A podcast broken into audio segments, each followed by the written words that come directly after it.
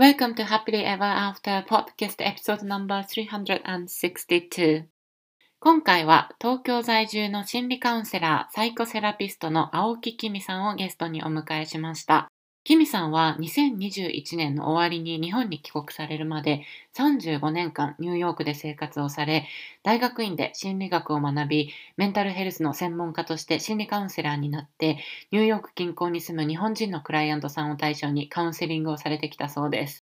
短大卒業まで日本で生活されてきた中で、海外旅行で初めてアメリカへ訪れ、住んでみたいと思い渡米をし、初めての海外生活での不安やカレッジでのハードな講義、また語学面でのチャレンジもあり、ご自身で落ちこぼれ学生だったという紀美さんですが、ある時一人の中学生に数学を教えることになったことがきっかけで、そこで得た気づきをメンタルヘルスのプロとして活動する道につなげていったそうです。学生生活を送りながら結婚、出産、離婚という大きなライフステージも経験されて、その中で大きなブレイクスルーもあったとお話しくださいました。とても柔らかくて優しい雰囲気が印象的な紀美さんなんですが、これまでのストーリーにはとっても大きな決断力や粘り強さ、意志の強さが垣間見られて、内に秘められたパワーをひしひしと感じるようなインタビューだというふうに私は感じました。現在はオンラインでカウンセリング、サイコセラピーを提供されているという紀美さん、ホームページで詳しい情報をご覧いただけるので、気になる方はぜひ今回のエピソードと合わせてチェックしてみてください。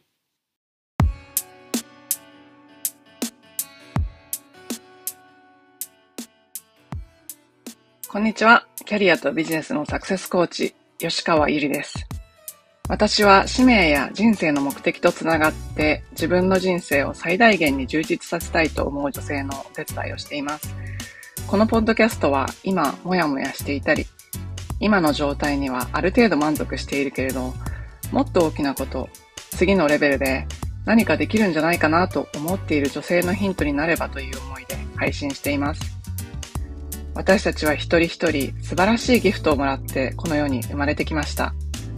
そのギフトを生かすことによってパズルのピースみたいにこの世の中で自分なりの役割を果たすことができます。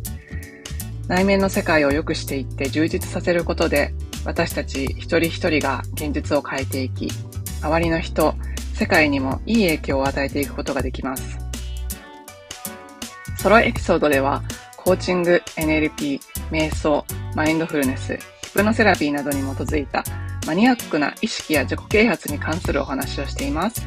インタビューエピソードでは世界で活躍する女性のライフストーリーをお聞きして、いろんな生き方、働き方、そして自己実現の仕方があるということをお伝えしています。このポッドキャストを聞いて、一人でも多くの方が元気になったり、前向きに行動できるようになると嬉しいです。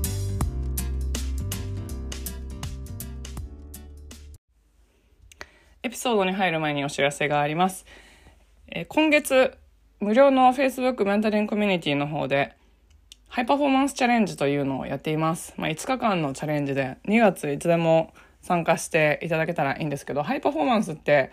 なんかすごい特別な大きい目標のある人のためのようなイメージあると思うんですけど、実は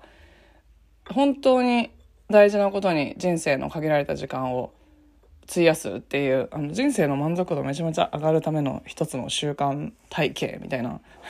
感じなんですね。でそれについてのチャレンジを実際にやっていただいて、どんな感じかっていうのを考えてもらう、感じてもらうっていうようなイベントです。でそれに付随して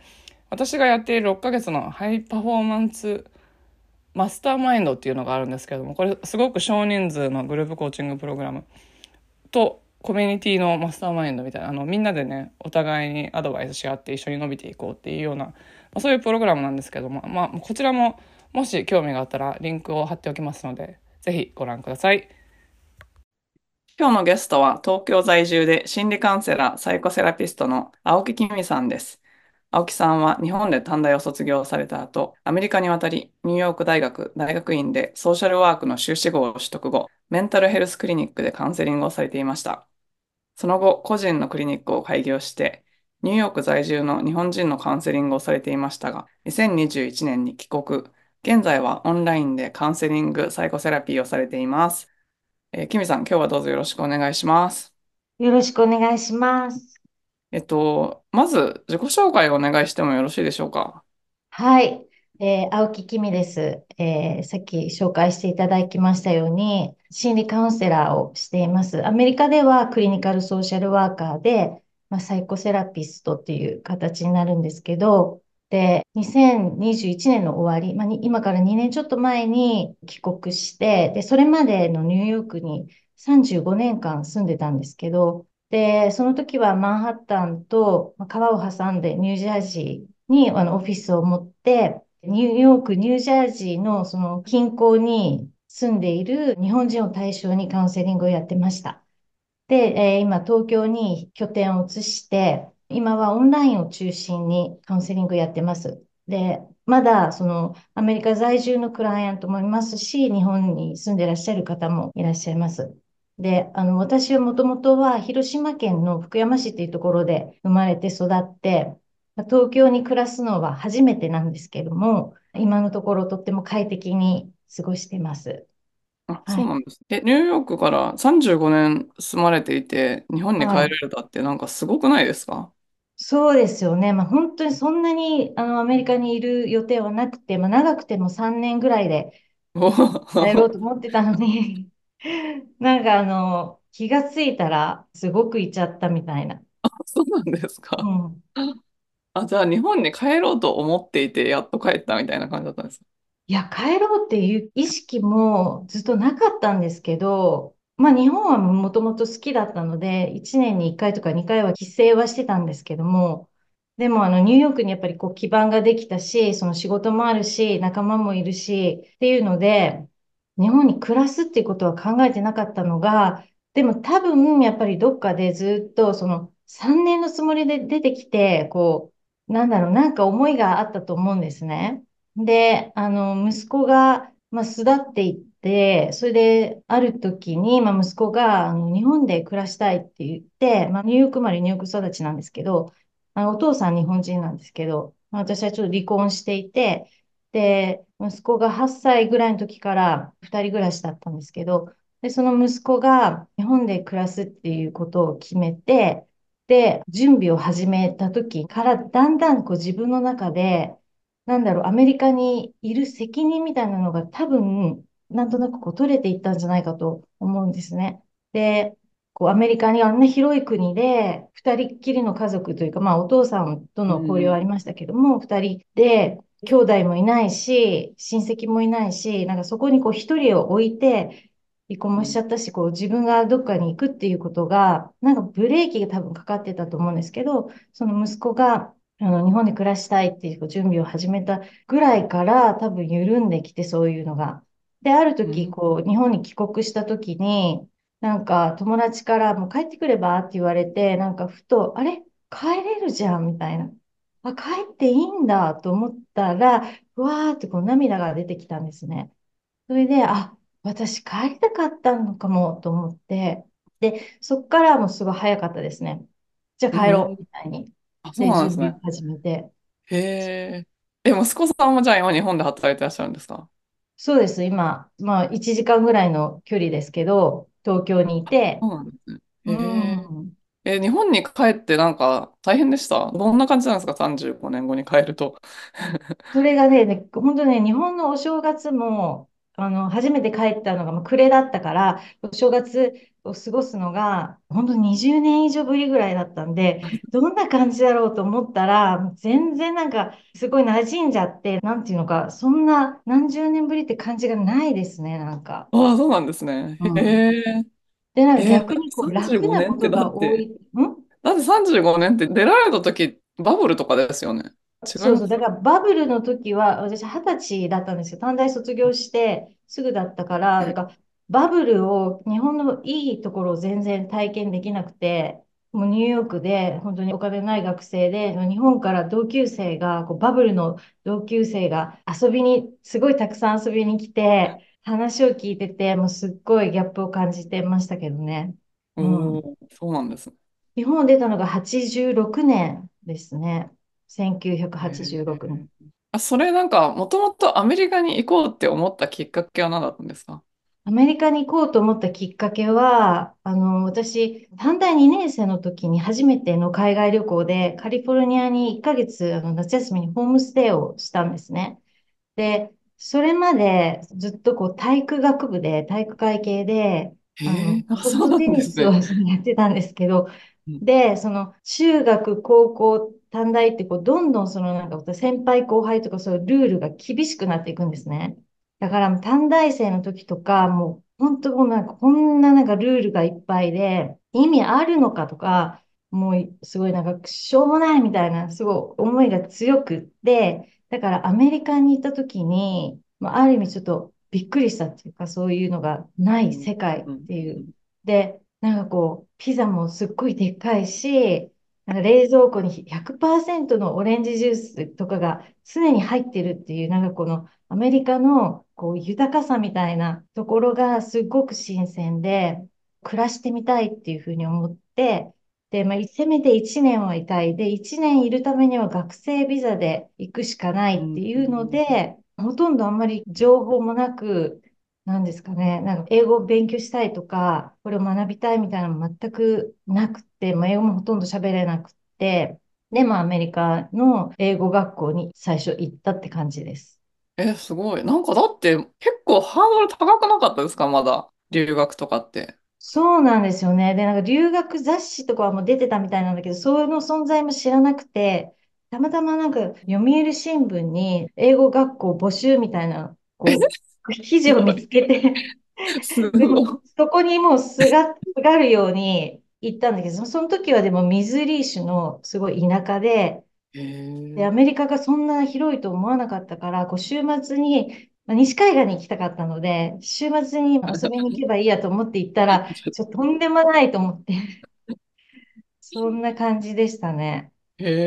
そうなんですね。じゃあそこからなぜニューヨークに、どういう感じで行かれたんですか？だからちょっと私の思ってたアメリカと違うなと思って、で、日本からごそっと英語学校に50人ぐらい行ったので、そういう田舎町に。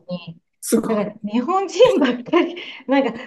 話すのがどうしても日本人ばっかりみたいな。で、いや、ちょっと違うと思った時に、友達からニューヨークにいい英語学校があるよって言われて、じゃあそこに行こうと思って行ったんですけど、そこはバッファローだったんですよ。バッファロー、ニューヨークのナイアガラの。すごい寒そうなとこですよね。寒いし、ニューヨークといってもニューヨークじゃないと思って、で、そのバッファローにいるときに、夏休みだけニューヨークシティで働けるっていうので、それで、特にニューヨークに憧れとか別になかったんですけど、それで、ニューヨークに行って、そのままそこにずっといる。結局カリフォルニアには来ずニューヨークに行って。カリフォルニア行かなかったんですよ。じゃあそこで、じゃあもう英語は勉強したので、次に大学みたいな感じだったんですか？そうですね。でもそこでも、だからニューヨークですごい苦しんだんですけど、住んでみたいと思って行ったけど、学生をキープしないといけないくって、で、ニューヨークでコミュニティカレッジに入ったんですけども、もうキャンパスもないし、ニューヨークの中でも、なんていうのか、ちょっと工場地帯みたいな、クイーンズっていうマンハッタンとは違うところにある学校で、すっごい殺伐として、で、すごいやっぱニューヨークってペースが速いし、いろんなことをやりたい人とかが集まって、ぎっしりぎっしり、もう、なんていうんですかね、都会の中で暮らしたこともなかったし、自分を主張する力もまだ全然なくて、なんだろう、学校に行っても、勉強も面白くないし、でも学校行かなくちゃいけないし、だからすごい授業をレジスターしてもドロップするみたいな、そう落ちこぼれの生徒で、で、そんな時に元夫なんですけど、彼と出会って一緒に暮らし始めちゃったので、ニューヨークを出るという選択もなく、すごいもがいて苦しんで、その当時はましたね。親にも学校行けてないっていうことも言えなくて、そうですよね。そうです、そんな感じ。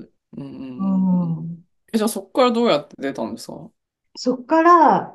そういう体験をしてるときに、カウンセリングっていう目標が後々見つかるんですけど、きっかけになったのが、本当にその頃自分はユースレスな、なんかこう、何をやってもできないし、ニューヨークにも入り込んでいけてないしっていう、そういう気持ちで過ごした時に、まあ、落ちこぼれの生徒だったので、学校からそういう生徒を集めて、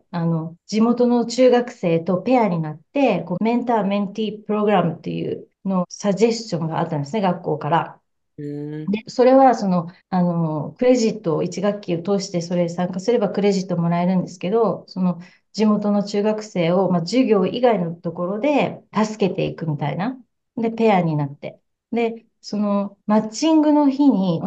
中学生も私たちカレッジの生徒もヒスパニックの人たちが多かったんですね。で、マッチングの日にそのペアを作るんですけど、そのヒスパニックの人同士、こうキャーキャー言いながら、みんな、もうこの人がいいとか言って、その、キャーキャー言いながらペアが作られていく中で、もう私、もう一人アジア人で、そこからこう外れていて、でも本当自信も全然なかった時なので、まあ、そんな感じで、中にも入っていけなくて、で、一人だけ、その、ガイアナ出身、ガイアネっていう、カリブ海の島の、ガイアナ出身のインド系の女の子がいて、数学を教えてほしいっていうふうに来たので、まあ、中学校の数学、だったら教えられるかなと思って、まあ、彼女とペアになって始めたんですね。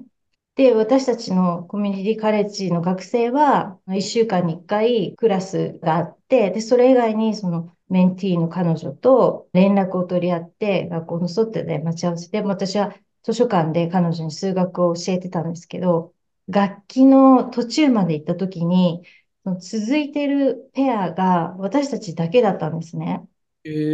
で、あんなにこう、キャーキャーキャーキャー言って、熱狂してペアになってたのに、みんなそのなんか、電話、まあ当時はメールとかもまだなかったので、電話しても全然出ないとか、その約束に来ないとか、ね、もうどこのペアももう全然やり取りしてない状態で、で、先生に、なんであなたたちだけ続いてると思うっていうふうに聞かれたんですよ。で、その時に私が、彼女は時々まあ約束に来ないこともあるけど、でも比較的こうちゃんと来てくれるのは、彼女の両親がきっとこう約束をちゃんと守らないといけないよっていうふうに育ててて、だからお家がしっかりしてるんだと思うっていうふうに、まあ彼女にクレジットを全部あげる感じで答えて、で、先生がふーんみたいな感じだったんですけど、でそれから少しして、その図書館が工事を始めたので、図書館でできなくなっちゃって、で彼女のお家に行って、数学を教えることになったんですね。で、初めてお家に行ったら、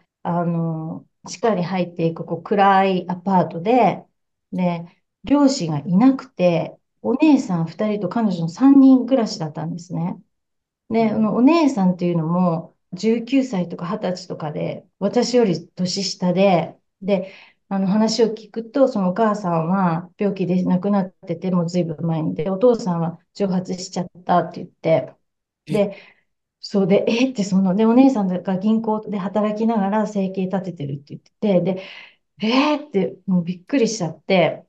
で、その時にはっと私の答え、私はあの時先生に何ていう答えをしたんだろうって、思ったんですね。その両親がしっかり育てててみたいな自分の答えを。で、その時にもしかしたら、私の中にも何かがあって、何かがあるからこう続いているのかもしれないっていうふうに、そういうふうにこう、ちょっと思うようになって、で、自分がまあ落ちこぼれだからこそ、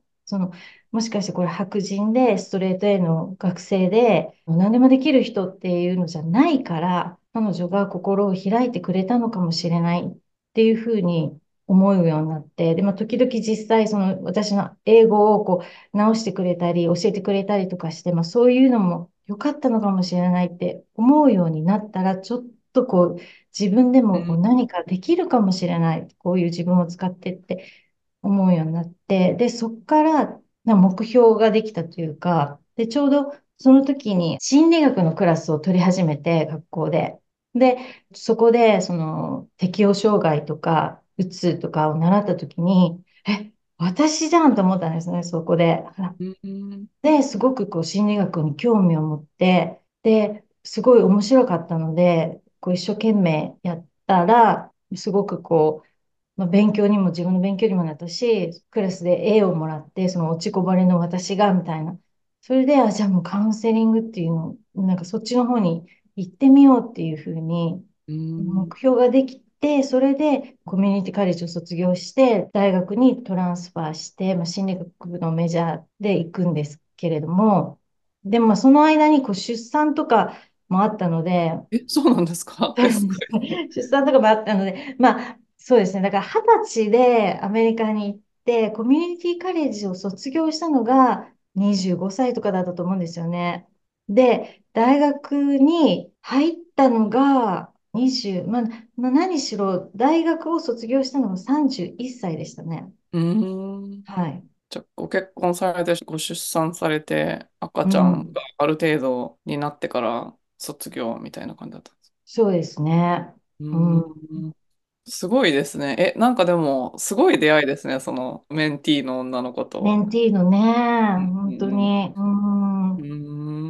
じゃあ、それで、こう、なんか劣等感とかがすごいあって、うつとか適応障害みたいなところから目標を見出して、でもすごい大変じゃないですか、ソーシャルワークのディグリーとか取るのって。そうですね。いや、そうですね。授業の他に、週に3日間、フルデイで、インターンがあるんですね。だから、学校始まって、もう最初の週から、もう終わるまで、インターンが入るから、なんか、それもあって、こう、大変でしたね。もう5日間びっしりっていう感じで、大学に。で、あとなんか、やっぱ言葉すごい大事じゃないですか。完全に。だからなんか、それをまた、第二外国語でやるのも結構ハードル高そうイメージ的に、そうなんですよね。ハードル、まあだから本当必死で、でも実践で使う言葉よりもやっぱ理論として学んで書いたり読んだりする方が大変でしたね、私は。確かに、そうなんですね。じゃあ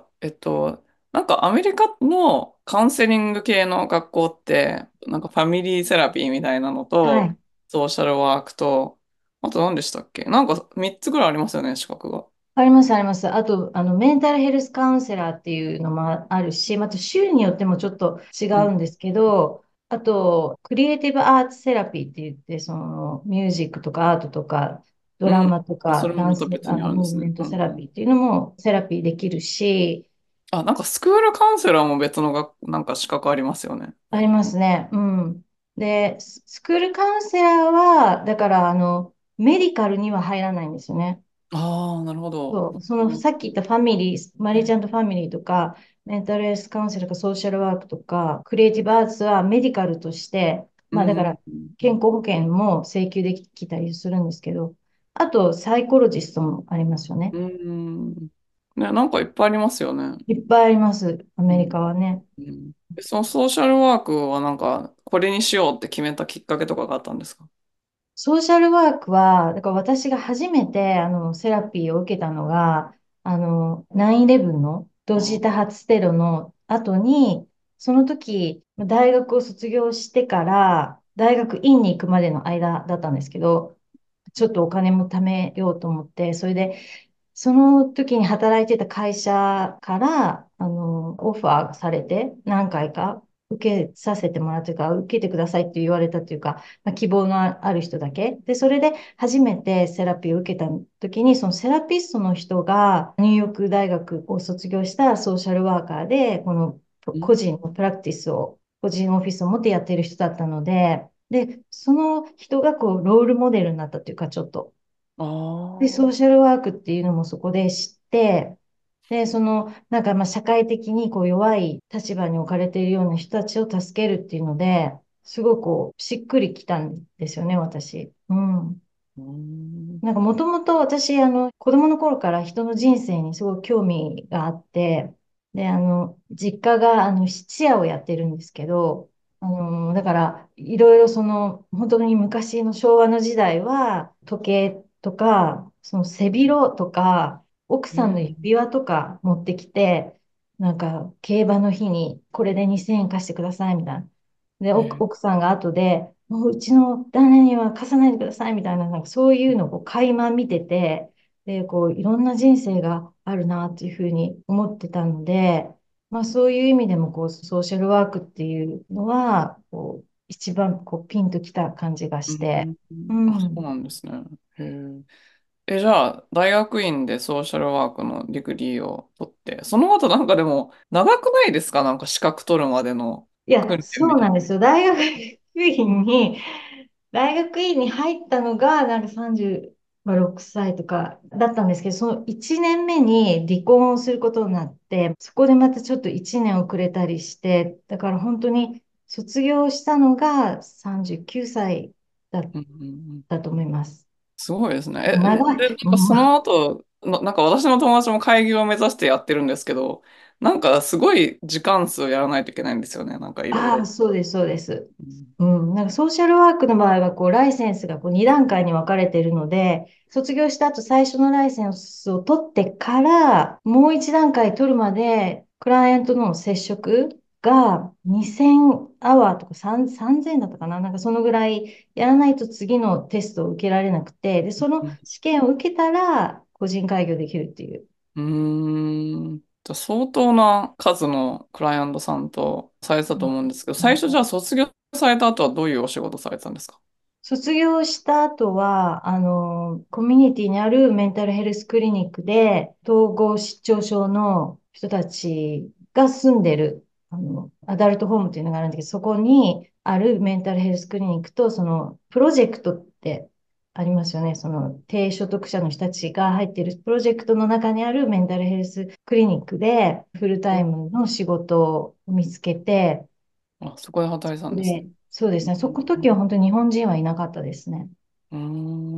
なんですね。クライアントで、はい。じゃあなんか結構なんていうんですかね、重度から軽度までいろいろあるじゃないですか、メンタルヘルス。どんな感じだったんですか？まあすごい統合失調症の人たちが住んでるアダルトホームのここはもう本当に重度のクライアントさんが多くて、で、まあ家族も本当にいないような人たち。で、プロジェクトの人たちももうほぼ 100% みんなお薬を取ってる人たちで、軽度の人たちではなかったですね。なるほど。じゃあそういうところでお仕事をされていて、で、そこでずっと経験を積んだ後、独立されたみたいな感じなんですか？そうですね。で、やっぱり、まあ私日本人だし、ニューヨークって日本人が、まあ割と密集して住んでるので、自分も日本語を使った、自分をもっと使ってやりたいっていうのもあったし、日本人の人たちの助けになりたいっていうのもあって、自分で開業したら、日本人を対象にしてやろうっていうのがあったので、で、開業をきっかけに、日本人の人向けにやることにしました。そうなんですね。じゃあ開業された時って何歳ぐらいだったんですか？何歳だったんだろう。2008年ぐらいだったから、43歳とか。すごいですね。なんか、めちゃめちゃ結構決めたらやるみたいな感じですか？長い間ですよね、すごい。そうですよね。なんか、そんなに決めたらやるっていうふうに聞こえるかもしれないけど、そんなに感じでもないんですけど、でも、まあ、セラピストの仕事は、なんだろう、本当にようやくやりたいことを見つけたっていう感じだったので、まあ、やってても面白かったし、まあ、徐々にそんなふうになっていったっていう感じですかね。そうなんですね。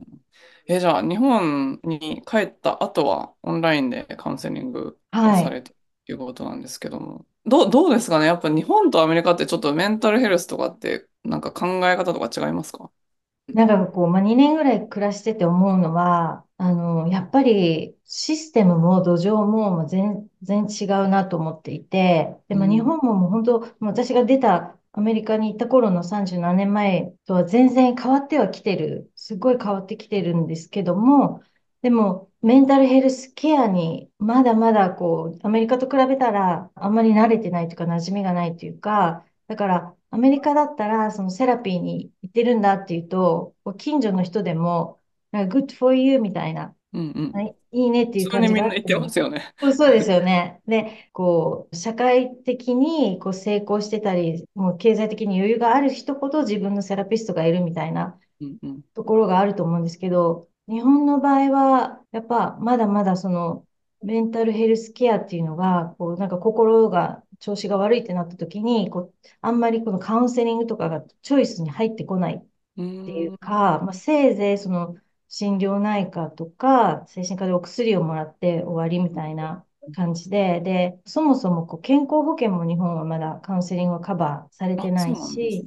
そうなんですよ。で、ライセンスの制度も違うから、アメリカと、だからまあ、ある意味誰でもカウンセラーですって名乗ってすぐにこう始められるんですね。だからまあ専門性とか信頼性とかがまたちょっと違うなっていうのもあって、だから違うなって思ってて、で、面白いなと思うのは、こう、日本独自の、その、メンタルヘルスケアっていうのは、全然その、こう、馴染んでないところあるんだけども、代わりになんかこう、温泉に行って、すごいホスピタリティの、ね、こう、いろいろこうやってもらえるような、こう、美味しいお料理が出てきてみたいな、そう、温泉があったり、その、温泉まで行かなくても、スーパー銭湯みたいなのが街にあったり、その、カラオケがあったり、なんかこう、ゆるキャラが、ぬいぐるみもなんかいっぱいなんかあったり、スナックとかで、こう、スナックのママさんが、こう、話を聞いてくれたり、メイドカフェみたいなのがあったり、こう、なんかこう、独自のこう癒しされるものっていうのが、すごい発達してるなっていうのは、なんか感じますね、なんか。それでバランス取ってるんですね、きっと、みんな。きっとね、なんか、そういうのあるのかなっていうふうに思います。なるほど。そういえばそうですよね。スナックとか、いいですよね。そうそうそう。私、スナックがね、経済成長をね、昭和の時代の、すごい支えてたんじゃないかと思うんですよね。面白いですね。へえ。じゃあ、ちょっとなんか、この番組を聞かれてる方で、カウンセラーかかってみたいなって、自分で思うかどうかわかんないんですけど、カウンセラー探してる方とかいらっしゃったら、どんな専門とか、どんな方に来てほしいとかいうのはあるんですか？そうですね。やっぱこう、なんかこう、自分を、なんかもっと自分のことを知りたいとか、もっと自分を何とかしたいとか、こう、もがいていらっしゃるような方とか、やっぱりこう、自分の感情をもっとちゃんとこう、味わってみたいとか、感情に興味がある人とか、なんか、そうですね。そんな感じ。なんか、症状的には、例えば、うつだとか、不安だとか、なんとかが専門って、特にそういうのはないんですけど、大体カウンセリングに来る人って、何かしら、まあ、うまくいかないことがあったりして、こう、問題があった時に来るケースがほとんどなんですけど、そのまま問題って、こう、氷山ので表すと、この一番上の部分で、そこに出てくるこの下のところがすごく大事だと思ってて、で、そこにこう働きかけるようなやり方をするので、まあ、ある程度やっぱ時間もかかるし、労力もかかるし、お金もかかるし、だけどこう長い、まあ、自分への投資ということで、少し時間かかっても取り組んでみたいっていう方はすごくいいんじゃないかと思います。ありがとうございます。じゃあ、ご自身のブレイクスルーとか、なんかそういう経験とか出来事があったら教えていただきたいんですけど、なんか前と後でどう違ったかとかそういうのがあったら教えていただけますか？そうですね。まあ、ブレイクスルーって言って、やっぱり一番パッと出てくるのは、まあ、離婚の時かなって思うんですけども、なんかすごいやっぱ喪失感が大きかったっていうか、失ったものがすごく大きくて、その心は。で、まあ、離婚したこと自体は後悔はしてなかったんだけれども、割とこう、あっという間にこう離婚することになったっていう感じだったので、その、これからも続いていくだろう、これからもあるだろうと思ってたものが、こう突然なくなっちゃって、まあ、すごくちっちゃなお家に住んでたんですけど、その大好きだったお家もこう出なくちゃいけなくなったり、子供がちょうど7歳から8歳になるぐらいの時だったんですけども、子供のことをこう、日常的に話せる、その相手がいなくなっちゃったとか、もう本当、細かいことだけど、今まで買ってた、その、買い物に行って、その、覚えてるのは、その、お芋、ポテトの、こう、結構大きな袋で、今まで買ってたのに、もうこんな袋で買う必要もなくなったんだっていう、そのなんかちょっとしたところで、いろんなこう、喪失感を感じて、一番でもその大きかったのが、まあ、当時、大学院に行ってて、インターンもあったから、元夫とその息子を1週間半分ずつ見てたんですね。アレンジして。で、まあ、近所に住んでたので、家は近かったんですけども、でも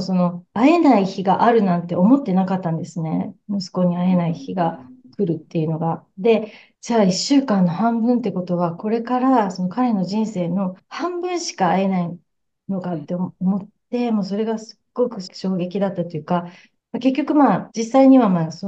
半分だったのは2年間だけだったんですけど、でもすごくもう本当に消失感が大きくて、もうなんかズドーンと沈んだような中にいる感じがあったんですけど、まあ、そんな中で支えになってた大きな一つは、まあ、やりたいことに目指して、とにかくもう小さな一歩でも、もう進んでるっていうことが、まあ真っ暗な中にの向こうの方にちっちゃいけどなんか光がちょんとあるっていう、ちっちゃいけど強い光があって、で、まあ、それを支えにやって、で、そこでセラピーも自分で受けて、そのセラピーっていうのがもうこんな風にワークするんだなっていうこともすごく深く体感しましたし、なんかたくましくなりました。本当にいろんな感情も体験して、自分のこともすごく知るきっかけになったし、だからなんかズドーンと落ちたところで、なんか舌を固めて、そこからまたちょっと少しずつ伸びてきたかなっていうイメージでですね。その前と後で言うと、後の方がもっと頼れる自分になったような感じがあります。あ、そうなんですね。それすごい大変ですよね、でもね。7歳とか8歳で。しかも異国で、学生で、これからまた、そこからすごいですよね、でも。そこからまたカウンセラー、そしてソーシャルワーカーになって、ここで独立されてって、すごいガッツがありますよね、やっぱり。そうですかね。そうですかね。ありがとうございます。でも、そんな風に言っていただいて。いやー、すごいですね。でも、じゃあ、今もなんか、セラピーっていうことが、人生でなんかやるべきことみたいな感じになってる。で、それを発見したっておっしゃったんですけど、これからどんな世界を作っていって、どんな役割を果たしていきたいっていうのがあったら教えてください。はい、ありがとうございます。なんか、今、まあ、息子も育って何年か経って、で、日本にも帰ってきて、10年前の自分の働き方とはまあ違うなっていうふうに感じているんです。まあ、本当、昔に比べたらもっとリラックスできてるっていうか、自分の時間も増えているし、だからまあこれからはもっともっとやりたいことに集中して、もうやりたくないことはもうできるだけやらないようにしていきたいなっていうふうに思っています。で、その中で、ニューヨークにいるときに、離婚したすぐ後に、日本人のシングルマザーの会っていうのを立ち上げたんですよね。で、それはまあ私に、日本人で、まあ、ホリデーとか、お正月とかサンクスギビングとか、行くところがない人たちだけで集まりたいみたいな、結婚している人たちの中に入っていけないみたいな時があったので、そういう人たちが自分に必要と思って、まあ、作った会だったんですけど、で、まあ、結局ニューヨークを出るまで16年ぐらいそれをやってて、まあ、ニューヨーク出た時は新しい方に、メンバーの方に引き継いでくださって帰ってきたんですけど、そこでグループのパワーっていうか、力強さとかグループの良さっていうのをすごい体験したので、今度は、まあ、日本でもシングルマザーの会ではないですけど、何かまあ、ボランティアベースでやっていきたいなっていうのがあって、で、今私の中でまあ、興味があるのは、まあ、今日本でも性加害、性被害っていう問題が割と出てきて、昔よりも声を上げてる人が増えてきてるんですけど、私の、クライアントの中にも、やっぱりそれをずっと言えなかったっていう人も、まあ、たくさんいて、だからそういう人たちが安心して体験を話せたりできるような、そういうグループを今後作っていきたいなとか、あと、なんか書くことをして自分を表現したいっていう思いがあって、なんかセラピストって、まあ、トレーニングの中でアメリカで受けたトレーニングの中では、こう、自分の情報をあんまり出さない方がいいっていうか、その方がクライアントが投影できるからっていうことで、割とこう自分のことをこうなんかこう抑える傾向があって、私自身それだけじゃないと思うんですけど、自分のことを出すっていうのが、なんかちょっと裸を晒すみたいな怖さがあるんですよ、私の中に。だけど、こう表現したいっていう思いも同時にあるから、今後はそのちょっと殻を破る的に、それをやっていきたいなっていう思いがあって、で、共通しているのは、さっきどんな世界をって役割っていうふうにおっしゃっていただいたんですけど、昔の私のような、今の私でもあるけど、そういう、なんかこう自由に、自分をもっと自由に生きていきたいっていう人を、特に女性を励ましたいし、エンパワーしたいし、応援したいっていう、そういうのをもっとやっていきたいなっていうのがあります。うん、いいですね。うんうん。ありがとうございます。いや、もうそういう人いっぱいいますよね。ねえ、うん。うんうん。ありがとうございます。じゃあ、今もやもやしてるリスナーさんに、一歩を生み出すアドバイスがあったら教えてください。はい。まず、はじめに、もやもや、その感じてるもやもやを嫌ってあげないでねって言いたいです。で、そのきっと、そのもやもやは何かを訴えてるんだと思うんですね。だから、その、もやもやを感じさせてあげるスペースを作ってあげてほしいなって思います。で、もしそのもやもやに声があって話せたら、なんて言ってるんだろうみたいな、興味を持って意識を向けて耳を傾けてあげてほしいなって、まずそういう姿勢でいてあげてほしいなっていうのが一つあって、で、それと同時に、もう小さなことでもいいので、自分がこう元気になることとか、充電になることとか、気持ちよくなることとか、なんかこう栄養になるようなことをやっていってあげてほしい。うんうんうん、で、人はみんな元気になると勝手に動き出していくと思ってるので、だから本当にその今体休めたいと思ったらちょっと休めるとか、そのコーヒー一杯飲むのも、その自分の好きな温度、もうこの温度が一番美味しいっていう、好きなのでね、飲むとか、本当その小さなことでいいから、自分にとって心地よいことをやっていってあげてほしい。もう本当にそこからだと思います。うん、そうですね。本当そうですよね。うんうんうん、特に心が弱ってる時とかって、もうそういうことすら、そう。思いが至らないというか。そうなんですよ。だから本当できる自分の本当半径30センチぐらいのことでいいからやってあげると、その、なんだろう、ちょっとじゃあ体を休めるだけでも、ちょっと気持ちがいいってなったら、その後でもうちょっとだけエネルギーが増えて、そのもうちょっとで、じゃあなんか食べようかなと思う気持ちになれるみたいな。でなんか食べると、じゃあちょっとお風呂入ろうかなみたいに思えるみたいな、こうちょっとずつだっているから。そうですよね。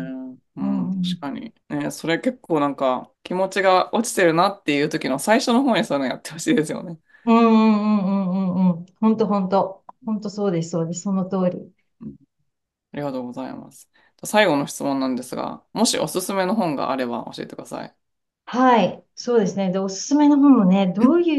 ら辺から引っ張ってきたらいいんだろうと思って、どの辺を対象にしたらいいんだろうと、いろいろ考えたんですけど、結構最近読んだ、今の話、さっきのもやもやしてる人の話につながるんですけど、Kindle で読んだんで、ここにないんですけど、写真だけ。見えますか？喜ばせる習慣。田中勝成さんっていう方が書かれて、偶然私もこれ、Amazonプライムでフリーで読めたんですけど、良かったんですよ。良かった。なんか77のすごい小さな方法が書いてあるんですけど、こう彼が、この田中さんっていう人が作った造語で、悦るっていう、なんか彼はそういうふうに呼んでるんですけど、こう、喜ぶっていう字の悦子さんの悦で、彼曰く、喜ぶっていう、もう一個のよく使う、この土書いて、口書いてって、喜ぶは、外から何かしてもらった時の気持ちを表す喜ぶで、悦子の悦の喜ぶは、自分で楽しませる時の悦らしいんですよ。へーって思ったんです。で、彼が作ったその言葉の悦るって、ちょっとした幸せとか、ちょっとした気持ちの良いことっていうことを言ってると思うんですけど、その、アイディアが77個あって、で、そういう本ってたくさんあると思うんですけど、この本を読みやすかったのは、すごく軽いっていうか、できそうみたいな。ね、例えば朝日に起こしてもらうとか、好きなことを友達に話すとか、読んでいて、これはできるんじゃないかな、みたいなのが割とあって、で、私も一つ言うと、うちの家に父親がお正月に買ってくれた、神社で買ってくれたお札っていうんですか？お札があるんですけど、それをこの白い、ちょっと高い本棚の上に、うちの神棚みたいにして置いてるんですけど、で、朝起きた時に、そこにパンパンってして、手叩くのが好きなんです。パンパンして、今日も素晴らしい一日、ありがとうございます、みたいな。それをする気持ちがいいんですよ、で、それぐらいだったらできるな、みたいな、自分でも。ありますね。私も今日の朝ありました、すごい。インターミテントファスティングしてるんですけど、私。だから、朝ごはんいつも食べないで、まで何も食べないっていうのをやってるんですけど、もう自分がもう今日はもう自分の好きなことやりたいっていう日は、ミルクを温めてコーヒーでこれを作るんですよ。で、それがめっちゃ嬉しいっていう。いいですよね。本当にもう自分にしかわからないこのね、喜びとか楽しみとか、そういうことですよね。それでこんまりさんが言うみたいに、ちょっとときめくみたいなのがね。日常のときめきが大事ですよね。本当小さなことでいいんですよね。なるほど。ありがとうございます。私も元にリンクを貼っておきます。はい、じゃあ、キムさん、今日、いろんなお話を伺って、フォローしたいとか、またはカウンセリングに興味があるっていう方は、どちらに行けばいいですか？